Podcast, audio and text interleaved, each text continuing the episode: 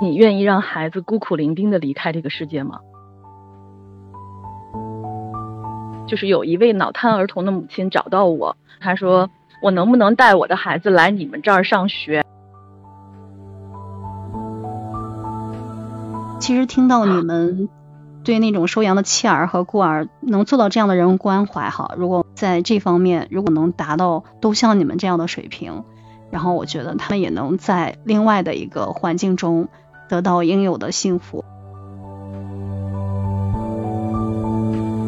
在我们剧中的他们五个人临时组建的一个小家庭，其实也能给到他们相互之间的一个关怀和救赎。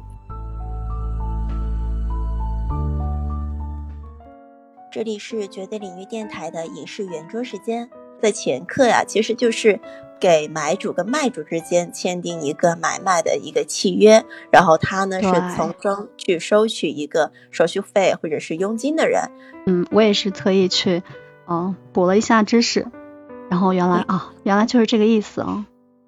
然后这一部剧呢，它这个前客其实它。呃，服务的对象不是说之前提到的那些中介的房子，它服务的对象其实是孩子。它这部剧呢，主要讲的是关于一个孩子的故事。在下雨天里，那个女主我们的苏英把这个她自己的孩子放到了弃婴的保护舱里，然后我们的男主上前还有东珠呢就发现了这个孩子，并且悄悄的把他带回家了。然后后面呢就想去把这个孩子去卖出去，去给这个孩子找一对适合他们的呃养父母，然后把他呃养育长大。然后中间呢也发生了很多呃不同的一些事情啊，但是最后呢这个孩子是没有卖出去的。那具体的话呢，大家也可以去去看一下原著。但是这一部剧的话，我觉得还是，嗯，争议性比较大，然后还是挺有意思的啊。对对对，失之愈合，它的拍摄手法一般都是在那种很平淡的情节中，啊，比如说呃两个人的对话呀，或者一些在小细节中体现出来一种人文的。呃，故事情节自己也说嘛，这一部前客其实是他想作为第二部小偷家族的一个一个另外一个版本去讲的，所以是也是有一的呃有一点潮冷的那种感觉了啊，就是把他之前擅长的还有之前的一些手法都拿出来，然后重复的去去用了这么一个一个说法啊。对，当。当时上映的时候，他这个反应比较大，然后大家就是说，嗯，他拍摄也没有什么新鲜哈，然后内容和过去的那个小偷家族啊这些东西都有很像，然后我后来具体了解，就是因为作者就是这个导演，他要去拍一部片子，他肯定有他的目的哈，是因为当时在他所了解到的关于弃婴这一方面的呃社会负面的新闻比较多，然后可能也比较触动他的心。然后他才去选择了一个这样的题材，嗯嗯，应该是的。然后他这部剧其实跟《小偷家族》也有点像，他讲的都是没有血缘关系的家庭，就是他这部剧里面的这几个人最后组成的一个类似于家庭的一个，嗯，对对对，但是比亲人还亲，嗯，就是很复杂啊。然后说起这个，其实他们的几个主演其实都是比较重量级的人物。你，嗯，就那个江东源。然后我最早是看小的时候，呃，我我我都不记得我几岁了，反正我最早对他了解比较深，因为我看到海报的时候，哎，我我心想他来出演这部电视剧。我最早看的时候是大概零四年左右，那个时候我回想我大概啊有点暴露年龄了。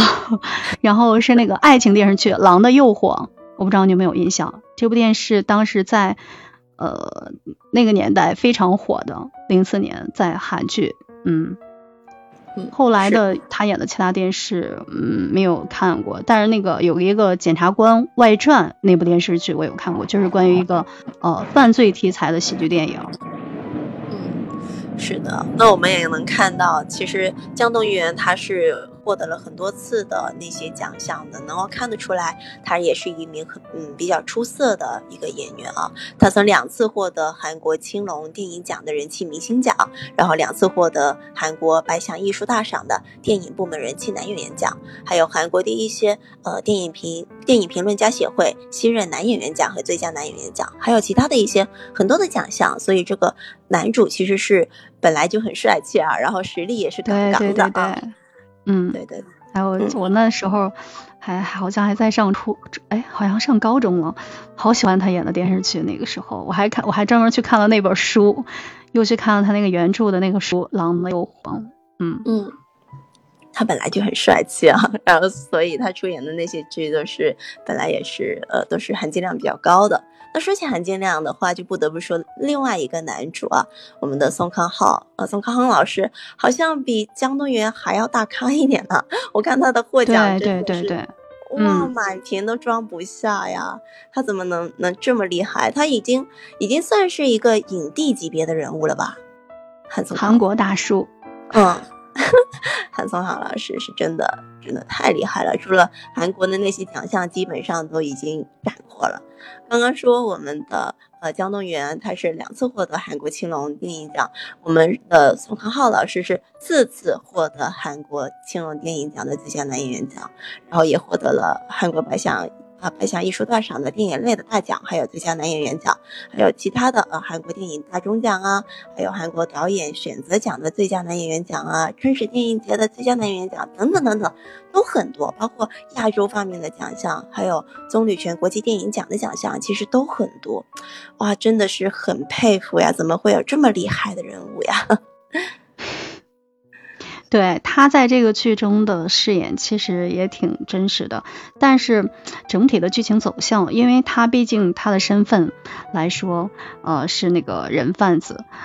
导演就是在这里的处理，其实引起了很多人的反感，因为他太美化他的形象了。其实如果抛开这个话题，然后纯粹的去看他的演绎，觉得嗯挺真实的，挺温暖的一个大叔。但是在通过这部剧看他的这个人设。就是这一点感觉偏离的，嗯，偏差的比较大，让人感觉挺意外的，嗯，对，他还凭借了我们这一部最新的《前客》，获得了第七十五届戛纳国影国际电影奖的呃最佳男演员奖，就说明他在剧里面其实是表演的非常好的。就是像你说的一样，如果抛开了一个社会的影响性问题来说，就单单的在这部剧里面，他的一些表演其实是无可厚非的，真的是很棒，嗯。所以对他的嗯评论，外界也是褒贬不一啊，有说有认为好的哈，也有认为呃差评的地方，嗯。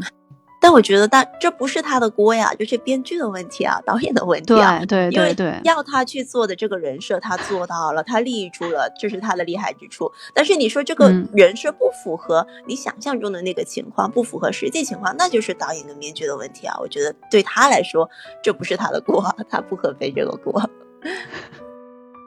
女演员好像之前是个歌手，嗯，I U D 之恩啊，对，嗯，能够从一个歌手成功的转型成为一个演员，我觉得这个功夫应该是背地里是下了很多很功夫的吧，是吧？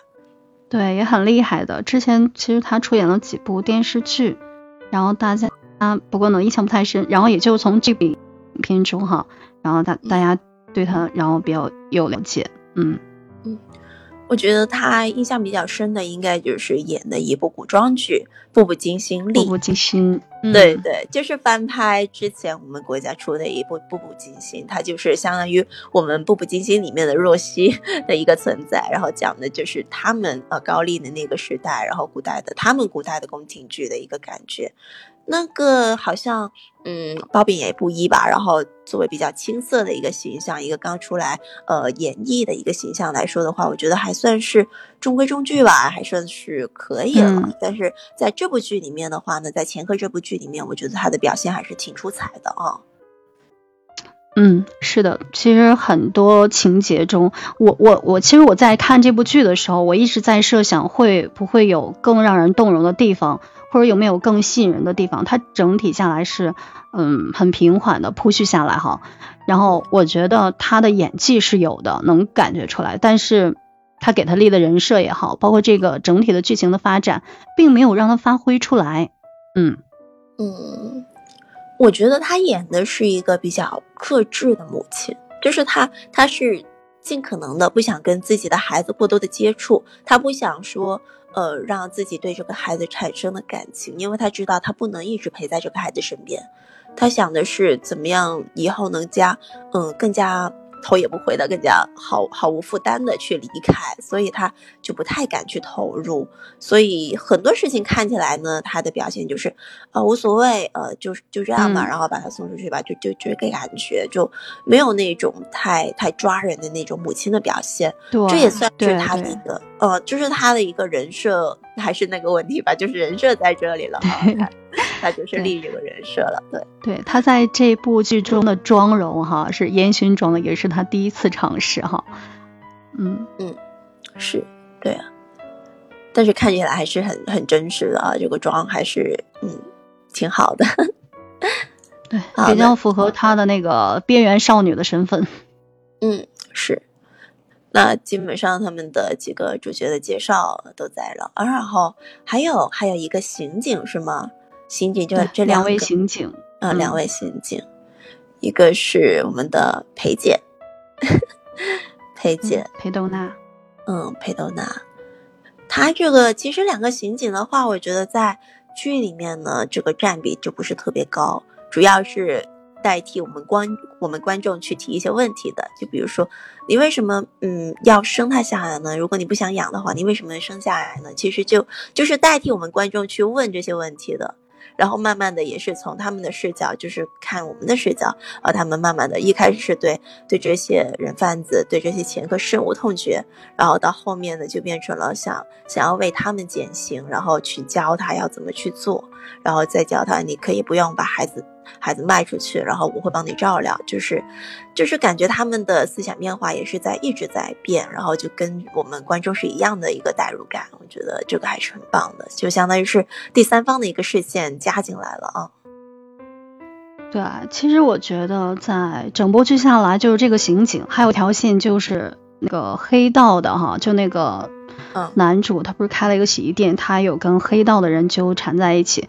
这两条线路其实作者安排的就是，我觉得比较多余。其实看下来真的比较多余。他给他们的戏份也好，然后也并不出彩，然后给他们立的那些人物人设呀，包括那个剧情的那个人设的背景，也并没有说彰显出来他们有什么特点。呃，无非就是在台词上就你讲的一些东西啊，深度发问的一些东西是通是通过他们发问出来的。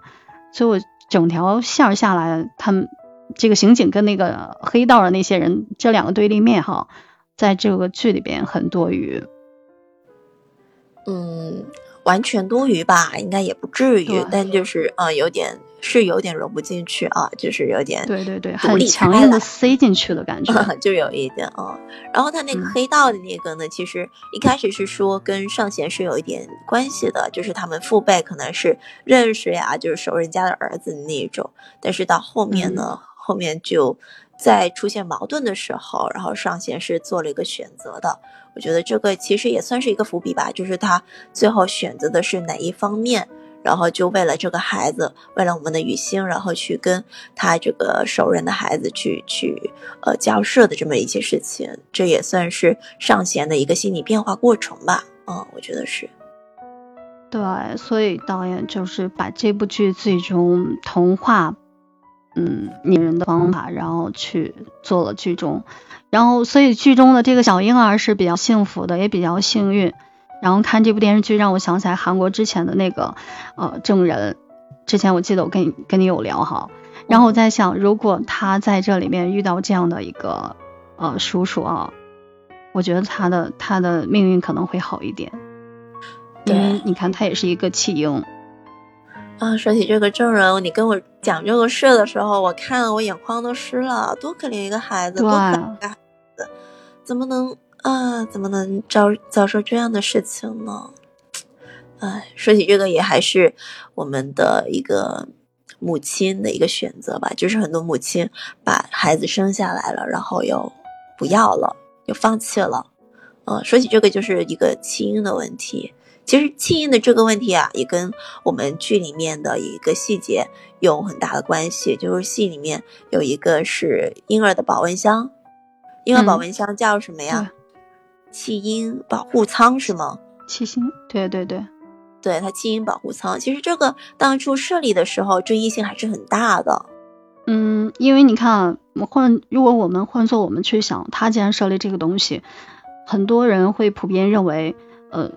设立这样弃婴，其实从他们的考虑面来讲，是更多的想，呃，弃婴如果有一个收容的地方，可能生命的成活率更高一些。他们是为了生命考虑，但是作为普通群众来讲，如果有这个东西的成立，它可能会让更多的不负责任的父母也好，单亲妈妈也好，更多的去纵容他们去把孩子给抛弃，所以就是这个东西反应比较嗯混乱。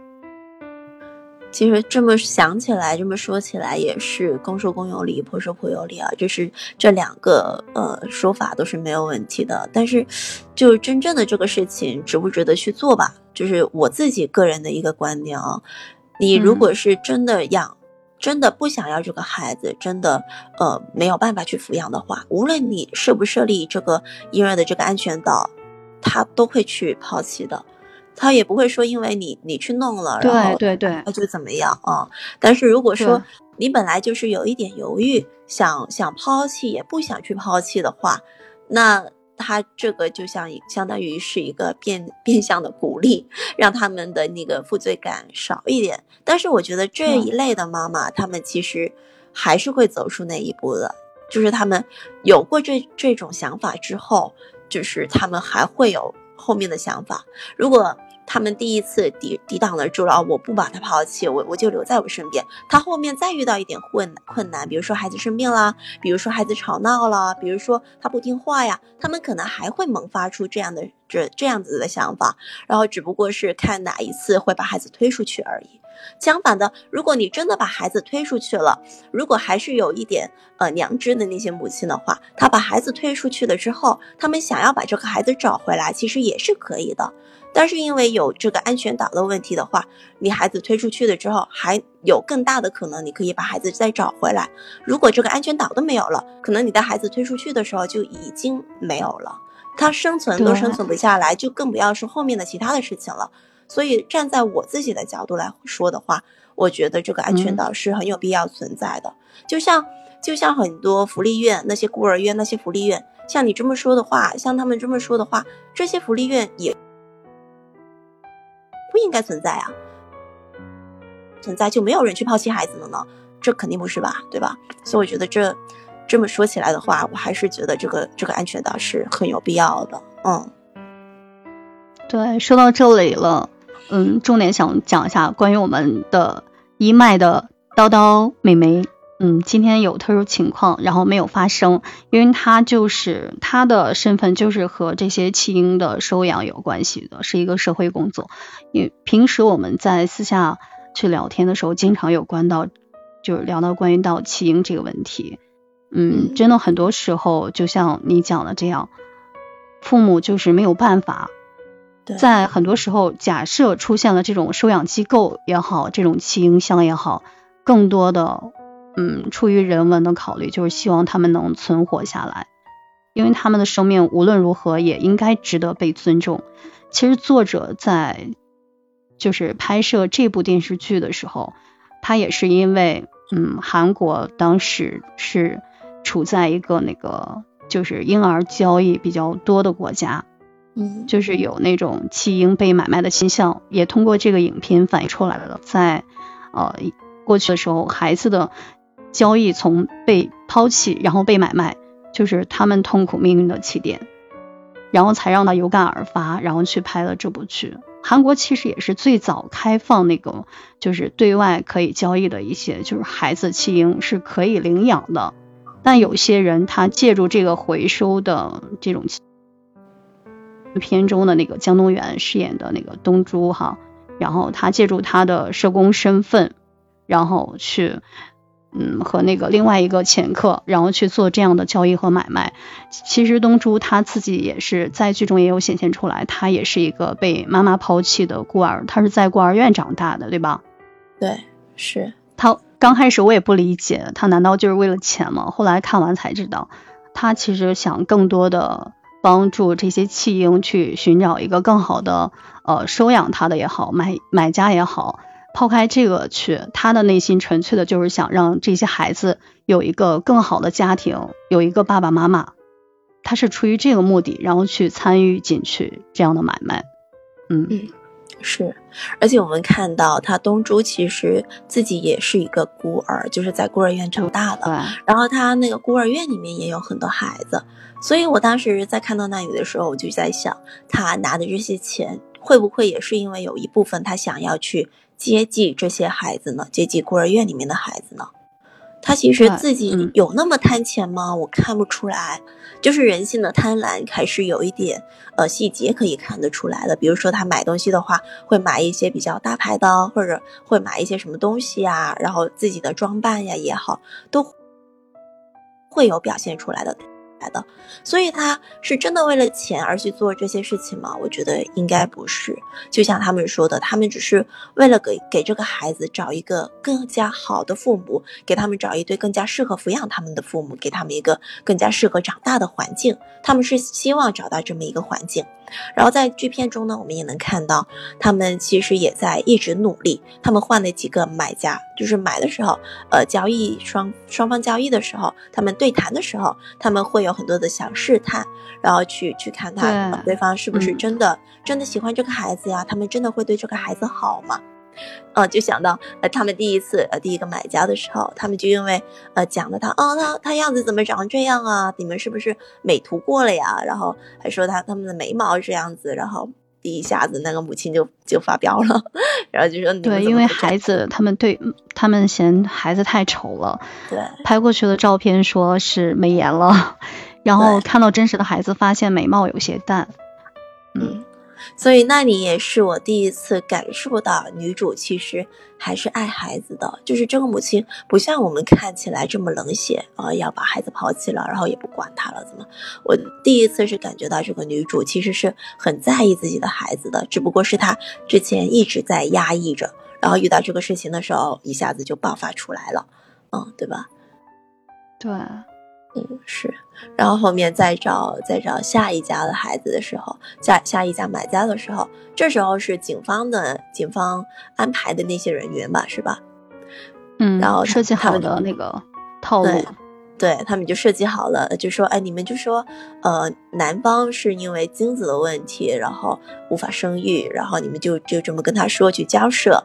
然后他们，嗯，东珠他们一来，然后就去问他一些问题，然后问到一些比较专业性的啊，比如那那什么测试，你们有没有做啊？做那个测测试，哎，那个演员就懵了。警方叫我过来去演这个这个父亲，但是我没做过这个呀，然后心里就懵了，然后就就随便随便胡胡。周了啊，就乱说了啊，因为我我对这个敏感过敏，然后我做不来，然后怎么怎么样，然后其实这只是只是东珠的一个小试探啊，那个是促进卵卵子的啊，就肯定跟你没关系，你做这个也没有用，然后就当场就揭穿了，你们不是真心的想买卖孩子，因为你们给我的一些信息都是假的，说明你们是想骗孩子。然后就把他带走了，就就这种交易就没有做成了。其实，在这里也能看到啊，我们一开始说影片的名字叫《前客》，这个前客一开始肯定就是指呃东珠跟尚贤他们两个男主角吧啊。然后后面呢，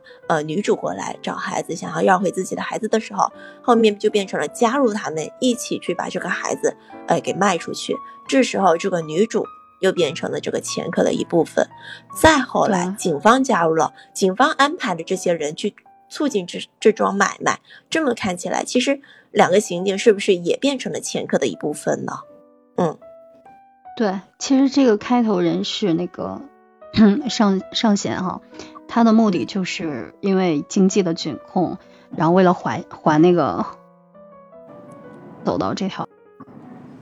制的一些谎言，让这些人去跟他参与进去，然后警察是误认为，呃，那个福利院的那个工作人员，包括那个孩子的母亲，他们全是团伙作案，然后子给贩卖了。嗯，对，所以这个影片的名字其实也很有意思，他为什么不叫谁谁的孩子呀，或者不以不以那些角色名来命名了？他讲的是个前客。其实讲的也就是这个角色的互换，因为在在影片当中，到最后其实其实他们几个都有过那么哪怕是一刹那的想法，就是这孩子我们不卖了，我们自己养着吧，嗯，但是那时候最想他们去去买卖的，反而变成是警察了，警察要要去破案，要去把他们抓获，所以变成了警察最希望这桩这桩交易发生，所以就变成了他们才是那个前科的感觉，嗯，就有点戏剧性了啊。然后未婚同居的，嗯，这种状况比较盛行，所以在呃这种事件的发生下，然后有很多呃未婚先孕，然后导致了很多弃婴这种事件的频频发生。所以就是韩国本身也有很多，就是我们在影片中开端的一幕看到的那个小箱子，把宝宝放进去以后，然后会有一个报警，然后会有专门收容所的人过来把宝宝带走。嗯，也是因为韩国的真实的一些社会现象引发的一些，就是这个这部电视剧，嗯，是。因为那段时间，我印象中是朝鲜战争之后吧，然后他们就那段时间就特别多的，呃，比如说那些女孩子被受侵犯了，然后之后就留下了一大堆。孩子的问题，然后孩子他们也没有能力去抚养，然后后面就就抛弃了，然后抛弃之后呢，就产生了后面的这些事情，就买卖的一方面呀，还有收养的一方面呀，所以这个故事也应该是从那里来的灵感灵感啊。对对对，如果没有这个收容宝宝的这种收容箱的设计哈，然后这些弃婴可能在不为人知的角落中，然后可能就会自生自灭。其实也不能说自生自灭了，他们也没有任何的能力去去做任何的事情。就一个襁褓中的孩子，他能去干什么呀？旁边一个野狗走过来都可以把它咬一口，是吧？然后就是你说到你你说到这个野狗这种新闻，我都有看过，就是在咱们国家，然后也有一些没有能力的那种失足少女也好，然后被人侵犯也好，然后。被迫生下宝宝，然后可能我我们这里很也有，我们这里有些地区也有这种，呃，关于收容宝宝的这种弃婴岛哈，然后就像那种小房子，然后可以有宝宝可以就是放进去，但是大部分城市是没有的，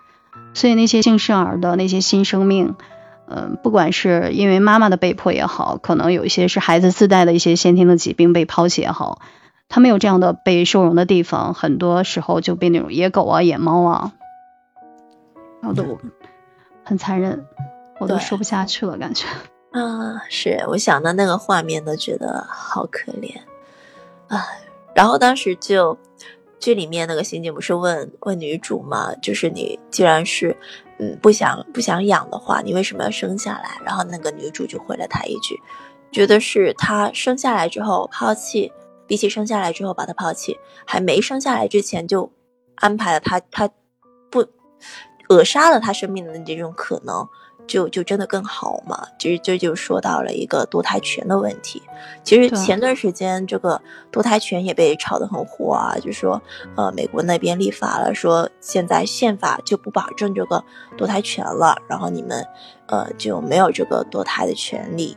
然后各个州自己去决定你们州里面的那些人，然后要不要保护这这项权利吧？你们自己去决定吧。然后就很多各方各面的去去讨论起来。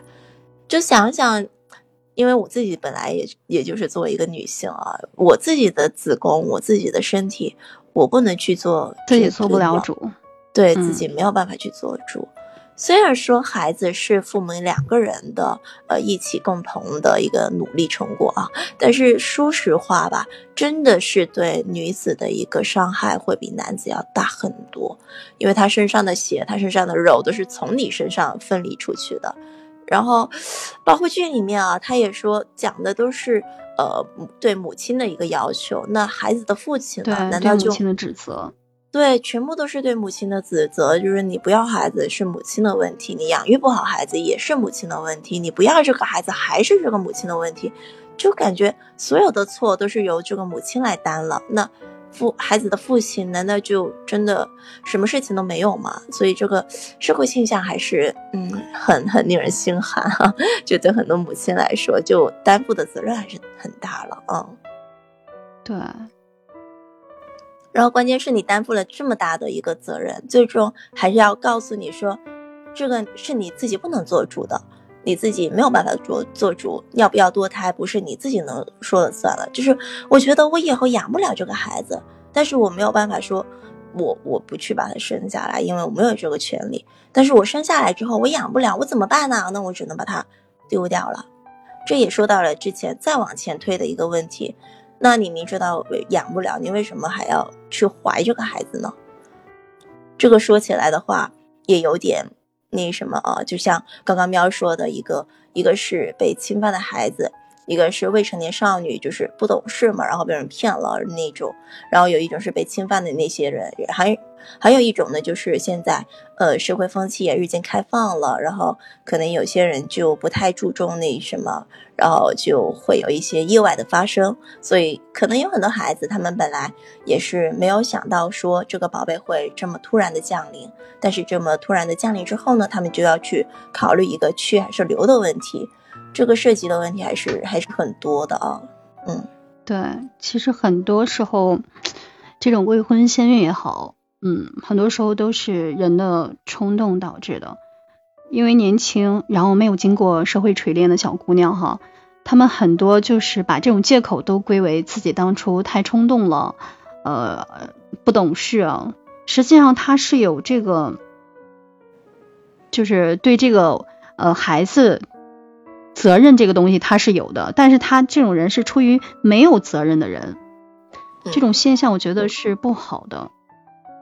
嗯，是肯定是不好的。但是你跟他们说吧，他们还听不进去，就觉得说，哎，这是我的自由，我现在我我我这么大了，我有自己的自由，我想去干嘛就干嘛。然后当真正的有了孩子回来了，然后他们才会去反思，这个孩子。不行就不要吧，不行的话，那那我生下来，要不你们谁给我养吧，怎么怎么样？就很多时候可能他们还不能对自己的人生负责，所以就更不用说对他们下一代的那些人的负责了。他们自己还没有还没有想的很完整呢，对吧？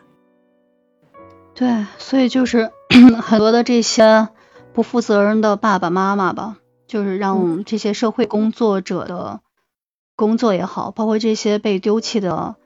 儿童也好，他们的心理也好，命运也好，都有一个另外一个开端吧。我觉得最好的陪伴就是，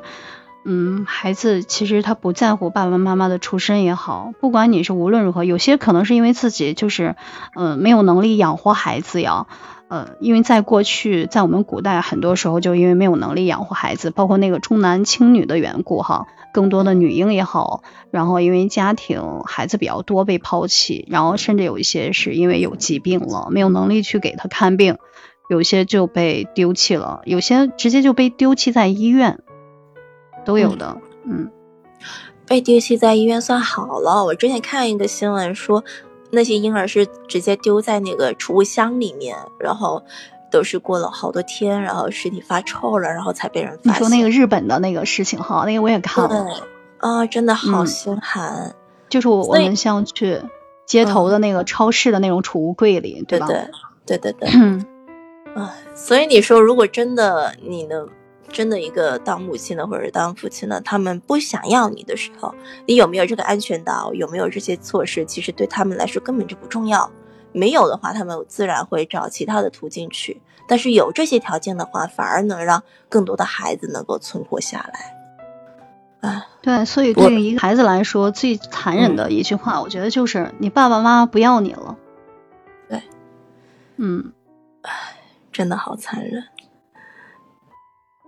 而且，对于孩子选择我们当父母哈，都有一种缘分。嗯，是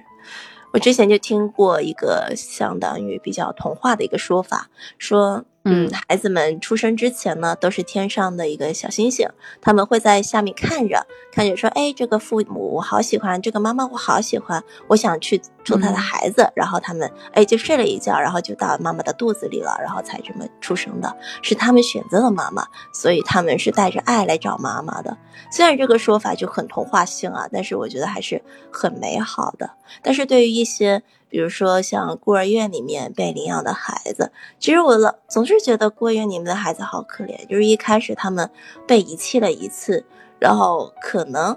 会遇到一个比较好的家庭，然后去领养进去了。但是领养进去之后，还可能会发现面临的第二次遗弃的问题。就像剧里面说了，有一些孩子他们被领养过去了，但是后面。那些父母他们又有了自己的亲生孩子，那被领对养对对的这些孩，子在剧中也有提到这个话题。对嗯，就是剧里面这样提起来的时候，我也觉得说，这些孩子他们被世界抛弃了一次，然后好不容易再相信了一点生活了，然后再要被抛弃第二次的时候，这是不是就是感觉全世界都是与我为敌，全世界都没有人要我的那种绝望啊？我觉得啊，这些孩子真的太不容易了。嗯，韩国哈，对，所以在韩国有个社会乱象，就是他们本身是因为开放性比较大，然后弃婴比较多，然后他们是最早一个开放，就是可以国际交易，就是这叫也国际领养的这样的，然后嗯，可能有被其他的国家的一些父母啊。然后领养走，假设出现那些养父养母有孩子的时候，把孩子再送回来的时候，相当于把他们第二次杀死一样。对，啊，你说如果是咱们这边的啊，都是东亚的，然后肤色啊什么的还不太能看出来，算算还是好一点啊。就很多人一看上去也不知道你是不是被领养的。要是送去那些美国呀，一些白种人皮肤，你一看就是哎，你跟他们家的爸爸妈妈都不是一个色儿的，那那你是是哪来的呀？一个色儿就 就是会很多那种闲言碎语出来，然后感觉孩子就是从小到大都是要生活在别人的歧视歧视的目光里面去，所以这时候那种领养嗯就是变相的一种折磨，我觉得，唉，很多人都觉得，嗯，中国的弃儿也好，其他东南亚国家的弃儿也好，嗯，大家可能都觉得，哎呀，要如果被美国的家庭领养，可能会过得很幸福。其实真正的社会现象并不是这样，他们也可能会遭遇再次的遗弃，包括虐待，甚至遣返。嗯对，这如果是第二次的背叛，我觉得是更加伤，伤害的更加程度更加深，就比第一次还要还要 严重。因为他第二次的时候，基本上孩子就已经有一点懂事了，嗯，基本上就已经明白过来是怎么回事儿了，所以那时候的那个心理阴影应该就是更加大的，嗯。但是也还是也还是有很多孩子会希望被领养，就像我们剧中，呃，前科我们剧中的一个孩子叫海静是吗？嗯，对，孩这个孩子也是，他一直以来就是希望自己能够被领养，但是毕竟年龄也越来越大了。剧中也提到过，一般孩子六岁之前，呃，被领养的概率会比较大，六岁之后基本上就是没什么希望了。然后这个孩子海静这个孩子已经是八岁了，所以他，嗯，他很希望，很希望自己能被领养，很希望自己有一个家庭。所以当我们的男女主他们去，呃，出发去下一个地方的时候，他们就，他就悄悄地走进了他们的车子里躲起来，然后就跟着他们一起去旅行，所以就临时组建了这五个人的一个小家庭去了。对，最后其实显示的很美好。说到这里，让我想到我有次跟叨叨在通话的时候哈，然后我们这边正在聊天，那边呃，然后他有同事跟他打电话，然后我有听他在讲话哈，然后说是又收治了一个嗯新的呃弃婴，然后当时我都觉得叨叨的工作好伟大呀。因为我们在我们这边哈也有很多弃婴是没有管的，然后可能也有被收收养的，呃，我听他的工作内容啊，包括他们那那边哈，给这些弃婴的一些心理疏导呀，都是非常非常非常完善的。嗯，目前为止，他们的工作内容，包括对待弃婴的照顾也好，他们的心理健康也好，心理疏导呀，包括体能恢复呀，因为他好多弃婴是有病的。目前为止，在我们这边，我不知道其他地方有没有，我们这边是没有做到这么极致的。嗯，他们他们那里边就是石家庄。看完这个影片的时候，我又重新去嗯找了一些关于石家庄的一些弃婴收养的东西，然后有看到在一三年的时候，石家庄其实它也设立的有那个婴儿安全岛，也是像那种比较温暖的小房子一样，好，你可以去呃把小宝宝然后放进去，然后会有人去在定期的时候把他们给带走。但是最后哈，这个东西也被推向了最呃。舆论的顶尖，然后导致了就是人性的一种关怀的一些讨论哈，就像韩国那样的情况是一样的。很多人其实是持反对意见的，觉得是这样的做法是纵容一些不负责任的父母哈，去抛弃自己的宝宝。呃讲那些孩子呀，怎么去照顾那些宝宝呀，啊，真的让我非常非常感动。我觉得你们工作真的很辛苦，然后嗯，最美社工，然后真的很值得这个名字，真的。对。然后你们正好聊到这个安全岛这边了，然后正好我是全程参与的，所以在这里也正好跟大家讲两个小故事吧，就是给你们分享一个小故事，就是这个安全岛它的由来。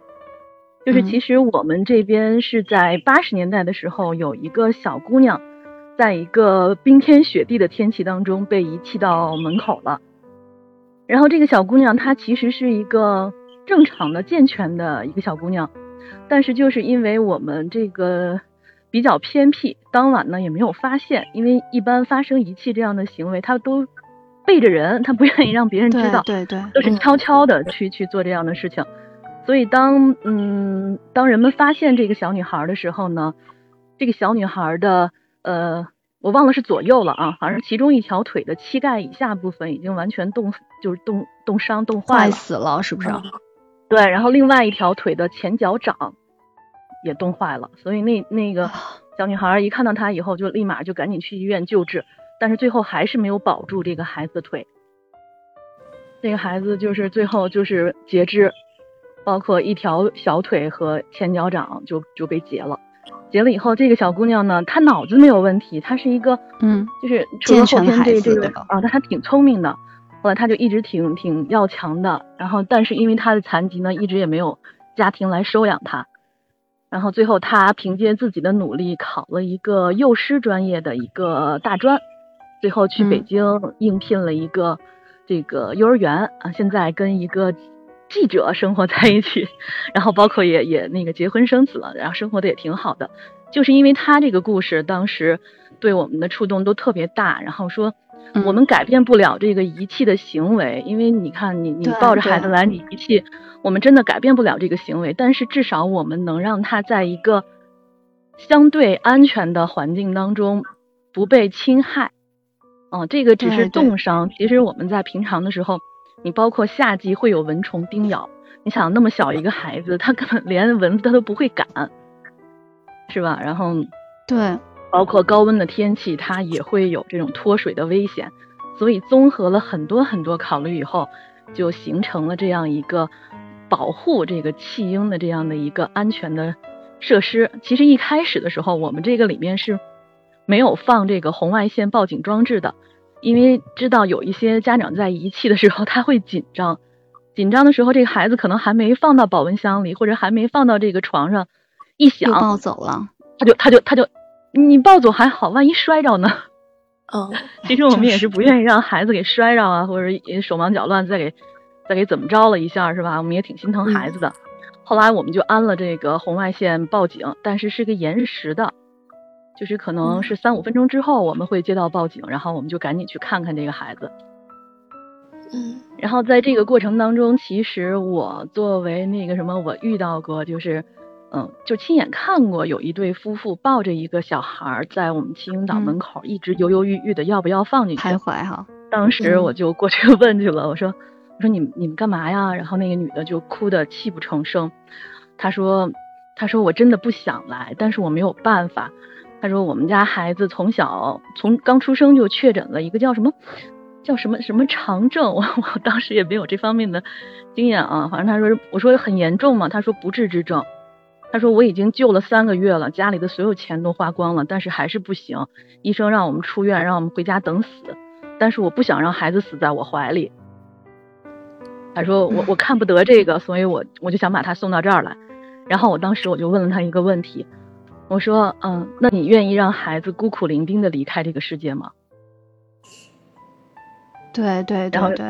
嗯，然后我说至少这个孩子。他如果他改变不了他要走的这个这个结果，至少他能在妈妈的怀抱里温暖的是吧？看着妈妈的笑离开，你也不要让他一个人就把他丢到这儿了。后来我劝说了半天，最后他们两个还是把孩子抱走了，没有把孩子留下。这样挺好的，因为他既然已经是不治之症了，他就算放在这里，他最终还是要生命会结束。其实每一个孩子选择我们做父母都是。真是无怨无悔的，哪怕他被伤害，就是孩子有不治之症也好，我觉得孩子既然来了，其实孩子也是很爱这个爸爸妈妈的。无论我们如何，嗯，随着现在咱们这个医疗环境也好，还有咱们国家专门开了各个的这个免费的呃这个救治工程啊，你包括以前唇腭裂做手术是要花钱的，然后现在做手术现在是唇腭裂是不花钱的啊，然后还包括之前有一些，比如说肛门闭锁的，肛门闭锁这个呢，就是一出生的时候手术干预是效果最好的。但是那个有的家长就觉得名声不好听，把孩子给扔了，而而且这个时间一延长，特别容易出生命危险，嗯，然后但是现在这个这个手术都免费做，你包括先心病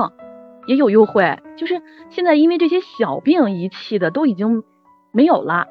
嗯，就是我们看到的啊 就没有了，其实是一挺好的现象。对对对，在在我们国内。因为这些亲友很多之前是因为一些疾病，然后我们国家其实在这方面的政策做的也比较好，所以现在就是我们关于这方面的起因是，嗯，确实是很少了，嗯，是的。然后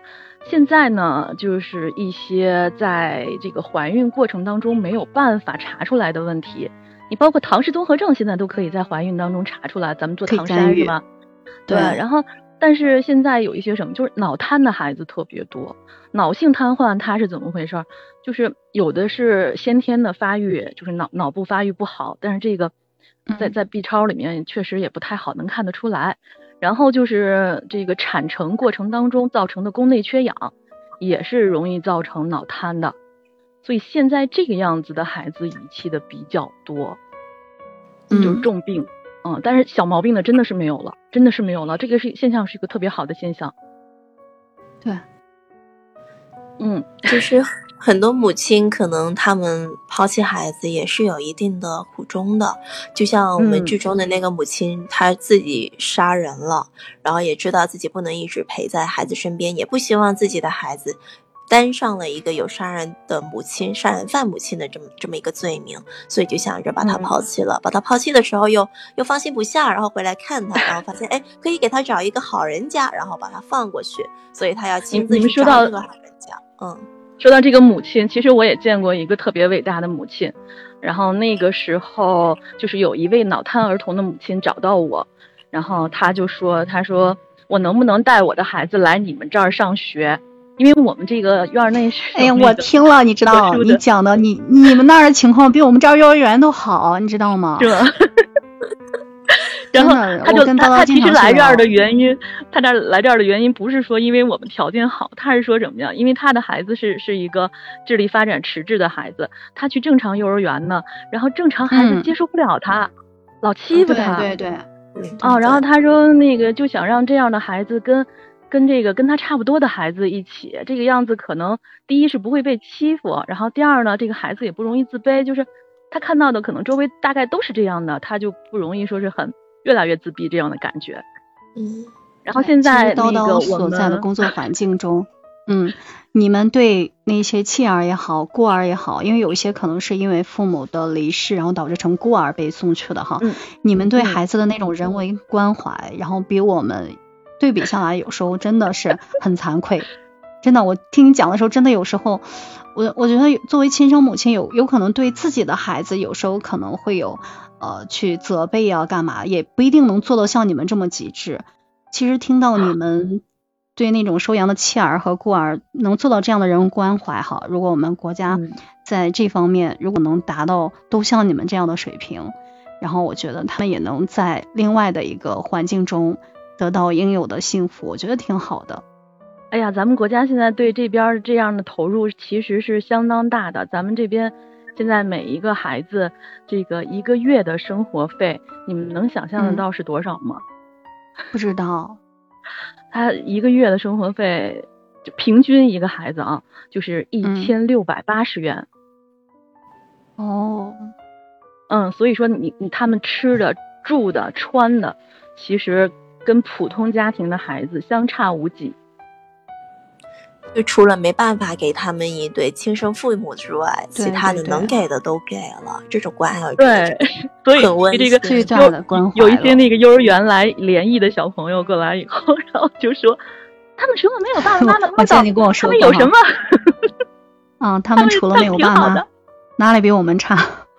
对对对，然后然后我们这边志愿活动一般也就说，哎呀，小朋友就先别来了，因为没有什么教育意义，他们他们学不到什么东西。所以刚才听到你们谈这个了，其实我正正忙着呢，然后我就赶紧跑出来跟你们说两句，我现在还得回去继续做事情。好，快去快去快去，快去吧啊！去忙了，好，拜拜。好的好的，拜拜。好的。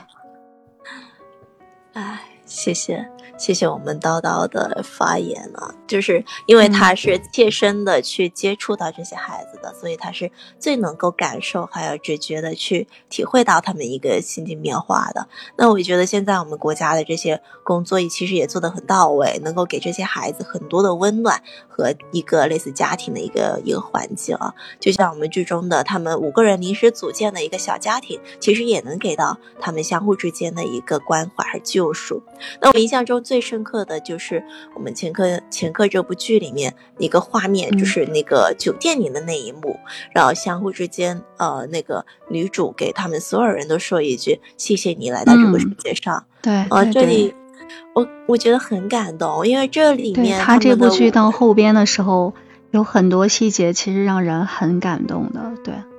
对，其实这几个人都是被被抛弃的孩子，嗯，那最小的。呃，最小的就是雨欣了，就准准备要卖掉的孩子，虽然最后没卖掉。然后就是海金，海金也是一个被抛弃的孩子，然后最后超过了年纪了，也被没有被领养出去。然后我们的两位男主，呃，然后一个呃，那个叫什么呀？东珠，呃，对，东珠，他其实他就是我觉得就有点像长大以后的海金，呃，因为他就是从小就在期盼着我的母亲会来接我，母亲。你把他抛弃的时候，也也留了一句话，说我会来接你回去的。但是他就苦苦等了这么多年，等到自己都长大成人了，还没有等来他的母亲，所以他其实对他母亲是有一定的呃埋怨的。但是当他看到我们的女主，我们素英说她抛弃这个孩子其实是有苦衷的时候，他也会去想到说。我妈妈当初把我放下来，是不是也是有苦衷的？我妈妈是不是其实也是爱我的，所以才会选择这么去做？他其实相互之间就是一个救赎，嗯。然后到后面，呃，还有那个，呃，上弦，上弦他其实也是没有亲情关怀的，他自己一个女儿，自己一个。一个妻子，但是都没有在他身边。他们两个人是离婚了，然后自己的孩子是跟着妻子生活在一起。然后妻子现在，嗯，对，跟着妈妈。他妈妈现在要再婚了，他孩子的妈妈要再婚了，所以他要被迫的从这个家庭里面给剔除出去了。他其实也是很渴望一个亲情的一个一个角色，包括在剧里面，他其实从头到尾，我觉得最有。最有一个父亲的感觉就是他了，给孩子喂奶啊，给孩子洗澡啊，然后哄孩子啊，嗯，对对对，他全部都做得很少。其实其实你到你，嗯嗯，你讲到上贤这里哈，我当时你知道我感觉是什么？是他很娴熟在对待孩子。其实这部电视剧他每每个人都有一个道德的那个瑕疵哈，因为他都是善恶交织着来演的。我看到他在照顾孩子的时候，心里也挺动容。作为一个男性，而且年龄那么大，然后在照顾孩子上面头头是道，然后让人其实，在另一个层面让人感觉他得卖多少孩子才能有这么娴熟的动作。当时让我感让让我感感觉也挺深的，就是这他的就要不然你说他的演技很高超哈，他会让人感觉一边很善良，然后一边你再去深思的去想他又很丑陋。就很矛盾，嗯嗯，你知道我当初看这部剧的时候，我老公在旁边问我说：“你看什么呢？”我说：“我看一部剧，讲的是一个呃被抛弃的孩子被人家带回去了，然后人家要反手把他卖出去了。”我老公当时那个表情，你目瞪口呆的，怎么还会有这样的事情啊？然后我当时最初我知道这部剧的时候，也是怀着跟我老公一样的心情去看，但是看到最后面的时候，我又感觉说这几个。你你不能说他们是坏人，他们都应该被绳之于法。但是我又说不出来他们是真正的坏，因为能够看得出来，他们对孩子的那份心意是真的很真实。包括我们刚刚说的那个呃，上线，他其实我感觉也是长大之后的东珠，就是东珠现在，嗯，还是正年轻着啊。虽然已经长大了，但是他很多处事方式也好呀，说话也好呀，比较直接啊。然后为人处事方面就没有说像上贤那样子就变得圆滑了啊。遇到这些呃黑势力找过来，然后哎，我去跟他们说，我去打交道，然后到最后的那一幕啊，他们他们几个要要做到最后一步了，要把孩子卖出去了，你们先走，我去跟他们交涉。其实那里有一个伏笔，就是他跟黑道的这个人，他们去去隧道里面去聊了。然后第二天一个新闻说，在隧道里面呢出现了一名死者，就是一个男性的死者。其实这么说起来，对你就已经知道怎么回事了。但是，嗯，他上弦虽然是犯了这样的错误，他去他去杀人，无论是过失杀人也好，还是怎么样也好，他是凶手。但是我就是没办法把他恨起来。我就是觉得说他是他是不是迫不得已才去做的呀？他这么这么做其实是为了维护谁啊？所以你那个心情是很矛盾、很纠结的一个事情。说看着他们，就是可能也是导演的一个问题吧。导演就是把他们塑造的一种呃善一边善良一边邪恶。对，就是很立体，有血有肉的一个人物，然后很立体，有好的有不好，就像我们每个人都一样，每个人都是有优点有缺点的。那可能我们就不会说像他们那样子把那个缺点放的这么大。但是你能说你很多时候你没有过某个念头想去这么做吗？可能只是哦，有这个念头冒出来的时候，然后呃，我们及时的把它拉住了，制止住了。但是可能他们就没有办法，他们就做到的那一步。但是你就没有办法，他把把他们恨起来，很矛盾。就是看这部剧，就是很矛盾的一个心情。对，这个就是那个，就是他那个导演石之愈合哈，他就是比较擅长在人性方面，然后深入的去刻画，然后捕捉人性的一些反应。对。让人很动容，嗯，打分的环节，那我们满分十分的话，苗大仙儿，你会给这部剧打多少分呢？嗯，我打六点五分，还是之前我讲的那个问题，就是他加入的那个警方的元素，还有那个黑帮的元素，哈，呃，我觉得这两条呃剧情的线路对整部剧的推动，然后影响不大。呃，塞进去的太多了，然后并没有什么效果。因为这个黑白两道的剧情上，我觉得在这部剧中是可有可无的。因为我之前看过他的那个那个小偷家族，呃，还有一个是呃一个叫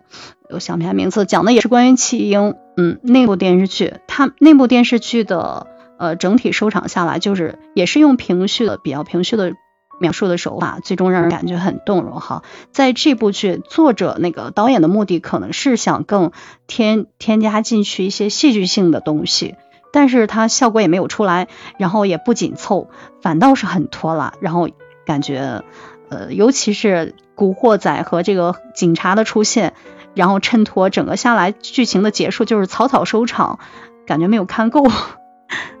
想看到的东西就没有就没有演绎出来，嗯。是有点好，谢谢我们喵大仙儿。那我自己的话呢，我这部剧我会给他打七分，嗯，会比你稍微高一点点，因为我觉得这几个主演的演技呢，其实也是在线的，包括呃这个整体的一个设计还是在线的，但是我没有办法给他打高分。原因有几个啊，第一个是我觉得作为一个嗯比较那么知名的导演，他的一些电影也好，电视剧也好，他们的一些编排也好，都是有一定的影响意义的。但是他这部剧呢，他刻画的这几个人物都是嗯人贩子呀，呃还有杀人犯呀，这些人你要给他去冠这些善的名字也好，但是你你要想到这个社会的影响意义在，你不能说。因为这些人，呃，我看的这些人物，我觉得他，我好心疼他们呀！我不想他们被人抓，我不想他们去承担这些后果。但是这个是不应该存在的这么一个想法。就可能每个人生活在一个世界上，都会有各自的苦衷、各自的难处。但是你不能因为这些苦衷和难处，然后你去做违反法律和违反道德底线的一些这些事情。我觉得这不应该有这方面的导向。嗯，对，这有一个。舆论的一个引导的一个作用，我觉得这这是很大的一个部分。然后，嗯，哎，还有一个我我刚刚想到哪儿了呢？最主要的就是这个问题吧，啊，然后还有就是啊，影响到了一个，他可能就是想讲一个争议性的问题，一个就是呃基因的一个保护舱，还有一个我们刚聊到的一个堕胎法，这两个都提出来了，然后这也算是呃一个比较好的舆论导向吧，就是引起大家的争议了，这些东西应不应该存在，呃其实也是算是比较好的，呃然后另外一方面呢，呃他在这个。这个剧在我们中国这边上映的话，我觉得一个韩国元素跟日本元素引入到我们中国来，可能会有一点点的水土不服，就是很多呃我们看起来不太适应的地方。比如说一开始我看这部剧，其实我看了两次，第一遍的时候我看的是有点昏昏欲睡的，因为它那个画面太暗了。一开始那个雨夜，然后那个巷子都是很黑很暗的一个画面。我把我的设备调到了光亮频最高的、最亮的一个高清哈，呃，最亮的、最高清的，我都看得很模糊，这就会让我很出戏。就是我想说，哎呀，怎么怎么能只能看到这么一点呀？然后我我看着不清楚呀，然后我就融入不到他想渲染的这个氛围里面去。这也是他的一个拍摄手法的问题吧？可能他之前也习惯这样子去做，但是我作为一个第一次看到这这种剧的观众来说的话，我是适应不了的，我也接受不了。然后到后面的话，疲劳哈。对，就是一开始，不过你你只能说熬过了前面这个疲劳期，呃，后面的话会确实是挺打动人的，呃，这也是我不会给他太低分的一个一个问题，所以我总体来说我给他打的是七分。嗯嗯嗯，其实嗯，接下接下来就是我想我想讲一下，其实嗯，导演在这部剧的拍摄整体的题材也好，然后人物选角也好，包括现在的一些呃。网友也好，观众也好，在这方面的争议，其实他在剧中一直在重申一个问题，因为剧中的一些弃婴拐卖也好，啊，现实中的一些拐卖也好，嗯，这个贩卖儿童这个问题，他一直在重申，没有弃母，呃，就没有这个贩卖儿童这个这条线路，就是在弃婴中，然后被拐卖的又是另外一个概念。对吧？对，其实他更多的想是在提醒大家，提醒一些呃失足少女也好，嗯，边缘少女也好，嗯，作为母亲也好，既然宝宝来到这个世界上，选择你做他的母亲，我觉得他是有权利被善待，因为之前就讲讲了，每一个孩子选择我们作为父母，都是一种非常深厚的缘分，